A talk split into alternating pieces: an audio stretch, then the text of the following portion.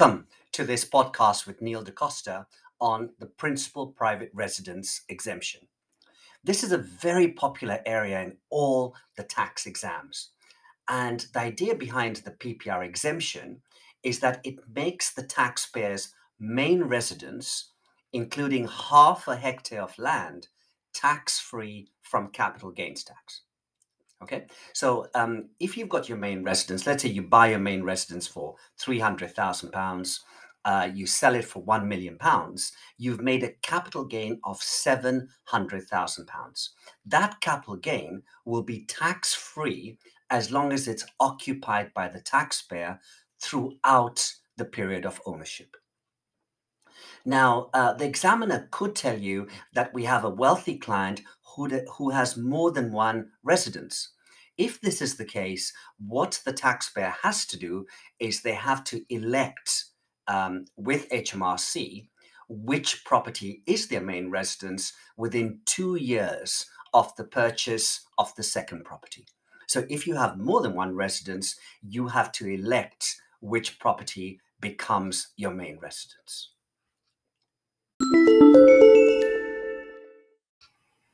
Now, the most important um, area to master with principal private residence is a concept called deemed occupation. And the idea behind deemed occupation is HMRC will pretend that the taxpayers occupy the property even though the taxpayer has been absent from the property. Now, the main uh, period of deemed occupation that's always available for a principal private residence is the last nine months of ownership. So, with regard to the nine, with the last nine months of ownership, it doesn't matter whether you occupy your main residence or not. HMRC will always treat the last nine months of ownership as deemed occupation. This previously used to be 18 months, but it currently has been reduced to just nine months of ownership. Now, the interesting thing about the last nine months of ownership is that if part of the property has been used for business purposes, for example, let's say we have a client who set up um, a beauty salon in in their in their property in their main residence okay? So that they're using part of their main residence as a beauty salon. If that's the case what hmrc will allow the taxpayer to do is to claim the last nine months of ownership on 100% of the property as long as 100% of the property was used as a principal private residence at some point. So, um, if you're planning on uh, starting a business activity in your main residence, it's a good idea to occupy the property as your main residence initially before uh, you utilize part of it as um, uh, for business purposes. So, for example, let's say 20% of the property is being used for business purposes and 80% is used as the main residence. As long as you started off by occupying 100% of the property as your main residence, then the last nine months of ownership will be available on 100% of the property. There are three other periods of deemed occupation to understand, and these are 36 months for any reason, four years working elsewhere in the UK, and any period working overseas. So uh, the other three periods of deemed occupation are 36 months for any reason, four years working elsewhere in the UK, and any period working overseas. Now, with these three periods of deemed occupation, you can only claim it if they're preceded and followed by actual occupation. So the taxpayer must actually physically live in the property before these periods of deemed occupation and after the periods of deemed occupation in order to claim this exemption. Now, it's not necessary to sandwich each period of deemed occupation. So um, let's say, for example, um, we have someone who goes to work in Scotland for seven years. Okay, so we have someone who goes to work in Scotland for seven years. Now, um, what we said here is with regard to deemed occupation, you're allowed to claim four years working elsewhere in the UK. So we have someone who lives in London, they have a main residence in London, and they're going to leave London and go and work in Scotland for seven years. So what HMRC would say here is as long as you lived in the property before you went to Scotland and you come back and live in the property after you worked in Scotland for seven years, then you can claim both 36 months for any reason and four years working elsewhere in the UK.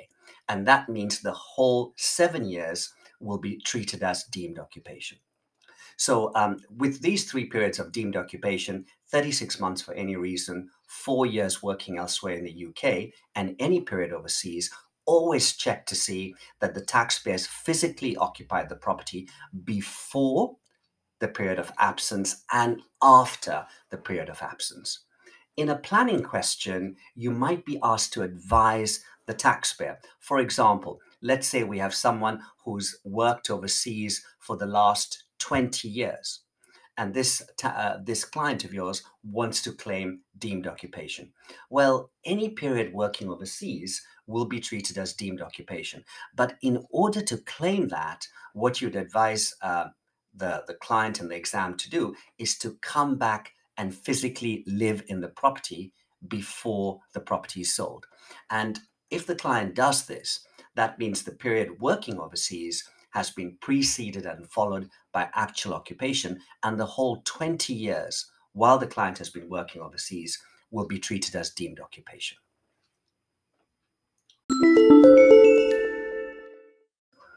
The other exemption relief which is examined with the principal private residence relief, is letting relief. And you can claim letting relief if you let out your main residence. But the most important condition to look for here is you're only entitled to claim letting relief is if the property is occupied by the client at the same time as it's being let out.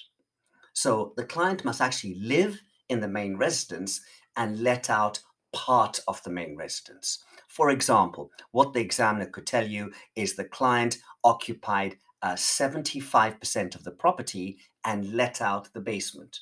Or he could tell you the client occupied 80% of the property and let out an annex. If that's the case, then because the basement or the annex is not eligible for the PPR exemption, it will be eligible for letting relief.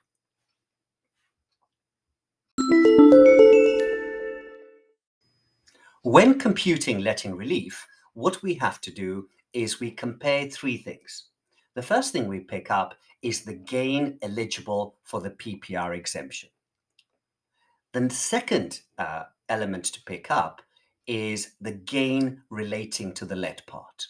So, for example, let's say um, the client occupied 75% of the property and let out the basement. What this means is uh, the gain relating to the let part would be 25% uh, of the gain based on the period it was let out.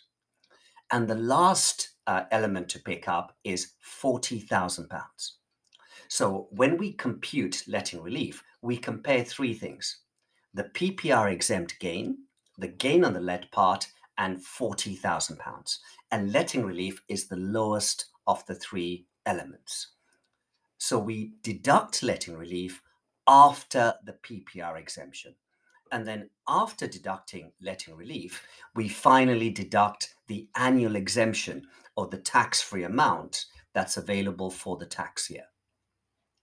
And then, um, so um, the order of deducting uh, the three exemptions is the PPR exemption first, secondly, letting relief, and finally, the annual exemption. And then once you've arrived at the taxable gain, the taxable gain is then taxed as the top slice of income. So the gain that falls in the client's basic rate band is taxed at 18%. The gain that falls above the basic rate band is taxed at 28%. Now, with regard to residential property, what happens now is you have to make a payment on account in relation to the capital gains tax within 30 days of the completion date. So, what we have to do is when someone sells a residential property, we have to be very quick in computing uh, the PPR exemption, any letting relief, in order to estimate how much capital gains tax is due. And then uh, once we've estimated uh, the amount accurately, what we then do is we make a payment on account um, within 30 days of the date of completion. So the, the date of completion is the date uh, the, the, the legal contract is valid uh, for, for, the, for sales purposes. So within 30 days of the, of the date of completion, we have to pay this capital gains tax to HMRC. So uh, I hope you've enjoyed this uh, podcast by Neil DaCosta on principal private residence and letting relief. So these are two very important uh, exemption reliefs available to individuals that I examined in many, many tax exams. Um, if you've enjoyed the podcast, I recommend you purchase a copy of the tax condensed notes, which are um, memory joggers prepared using accelerated learning techniques and will help you um, master these areas for the exam. Um, all the details are available on my website. So this is Neil DaCosta. It's been a pleasure uh, spending some time with you. Um, I'd like to wish you all the very best, and I look forward to seeing you in the next podcast.